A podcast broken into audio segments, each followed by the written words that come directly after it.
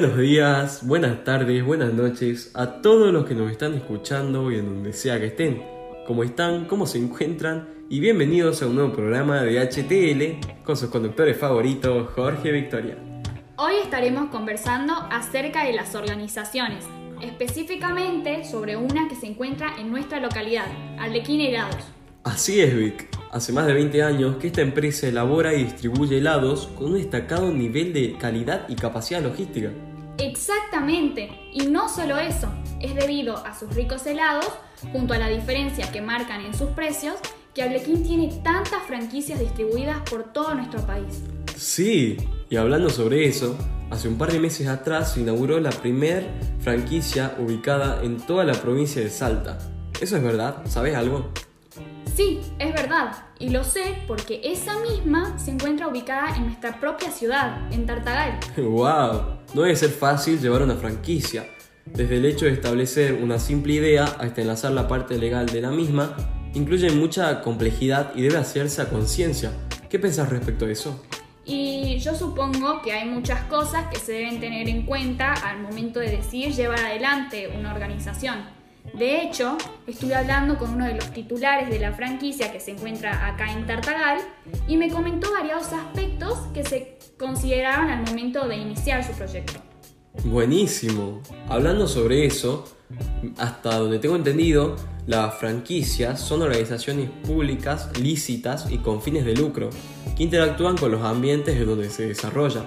Pero hablando de este caso en particular, ¿Sabes por quién está manejada y si cuenta con uno o más titulares? No, no cuenta con uno solo, sino que con dos. Ambos socios tenían la idea de establecer un comercio con el fin de generar ingresos por medio de un lugar atractivo en Tartagal que se pudiera compartir en familia. Y es por esa razón que creyeron conveniente optar por una heladería. Esto fue lo que marcó el nacimiento de la organización. Acá es donde se complican las cosas, ¿no? Lo supongo, puesto que hay que considerar bastantes elementos para poder establecer el funcionamiento de cualquier tipo de organización, sobre todo una franquicia como lo es esta. Por ejemplo, los recursos materiales, que incluyen todo lo que son bienes tangibles, como sillas, mesas, utensilios, eh, recursos naturales, que se refiere a todos los productos tanto vegetales como animales, también los recursos humanos, que toman en cuenta los empleados y gerentes, y no nos olvidemos de los financieros, que en el caso de esta franquicia son propios. Entre otros temas, se debe tener en cuenta los distintos factores que coinciden con el momento de creación o constitución de una organización. Exactamente, Jorge. Aquí es donde se consideran distintos factores que permiten el lanzamiento de la empresa. Por ejemplo, uno de los más importantes es la promoción, que es la cual tiene en cuenta diversas estrategias y maneras de planificar que ayuden a impulsar el negocio, considerando que se busca vender más con el fin de mejorar la rentabilidad del mismo. Estuve escuchando algo al respecto. La planificación lo es todo. Necesitas tener una buena organización para poder alcanzar los objetivos y metas planteadas. Entonces es aquí donde se aplican tácticas para lograrlo. Por ejemplo, tener en cuenta la disponibilidad de insumos para no quedarse sin recursos sobre todo en esta franquicia ya que no tiene proveedores cercanos. ¿O me equivoco? Estás en lo correcto, Jorge. Otro ejemplo también podría ser tener en cuenta los horarios de trabajo de los empleados y los horarios de atención al público, debido a que al ser esta una heladería, recibe más concurrencia a los fines de semana, feriados y días festivos. Claro, cosas como estas son las que hay que tener en cuenta en la visualización a futuro de la franquicia, ya que mientras mejor sea su planificación, el crecimiento de esta será mayor. Y no nos olvidemos de las estrategias, que también son muy importantes. Sí, son indispensables para impulsar a la empresa, ya que éstas se piensan específicamente con ese fin, como por ejemplo la ubicación del local, promociones para vender mercadería que tiene poca salida o es poco conocida, las estrategias de venta tomando como referencia a la competencia del mismo rubro, entre otras. También cabe recalcar que es importante mantener un buen control sobre estos elementos debido a que son los que aseguran el desarrollo de la franquicia en estos tiempos tan cambiantes y difíciles y no permiten que factores, ya sean internos o externos, condicionen a la organización.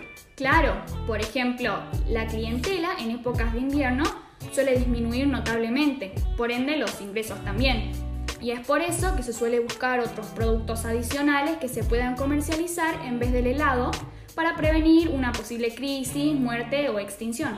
Ahora que mencionas eso, me puse a pensar sobre la situación de muchas organizaciones que sufrieron su culminación debido a la pandemia y otras a las que se les complicó la manera en la que trabajaban o con los productos que comercializaban, viéndose obligadas a modificar sus hábitos laborales.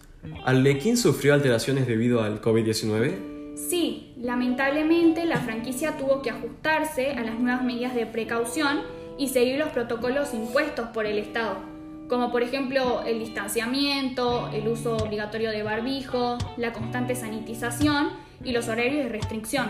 Además, se comenzó a implementar el delivery como medio de entrega.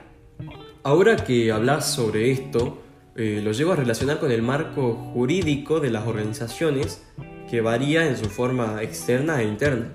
Tengo entendido que el marco jurídico externo está regido por todas aquellas normas y leyes que le impone el Estado a la organización.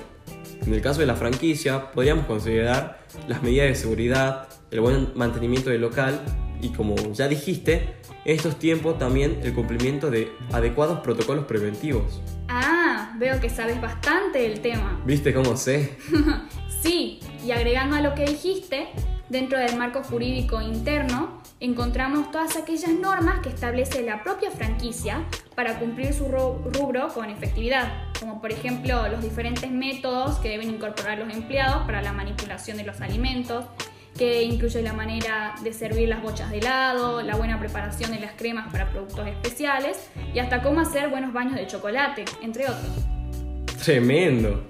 Me imagino que con respecto a las diversas labores que deben efectuarse, hacen el uso de la división de trabajo como principio administrativo para poder mantener el control de la organización y aprovechando el tema de los principios, ¿tenés idea si Arlequín está certificado como agente de responsabilidad social empresarial?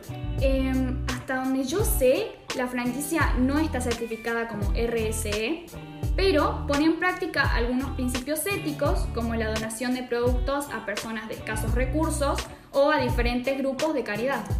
Eso está muy bueno, es una gran implementación de principios. Sí, es muy interesante y espero que en otra oportunidad tengamos más tiempo para poder charlar más a profundidad sobre el tema. Ojalá y sea pronto, así todos los acheteleros puedan aprender más sobre las organizaciones. Con esto nos despedimos, así que esperamos que hayan disfrutado del podcast del día y que vuelvan a acompañarnos la próxima semana. ¡Chao, besties!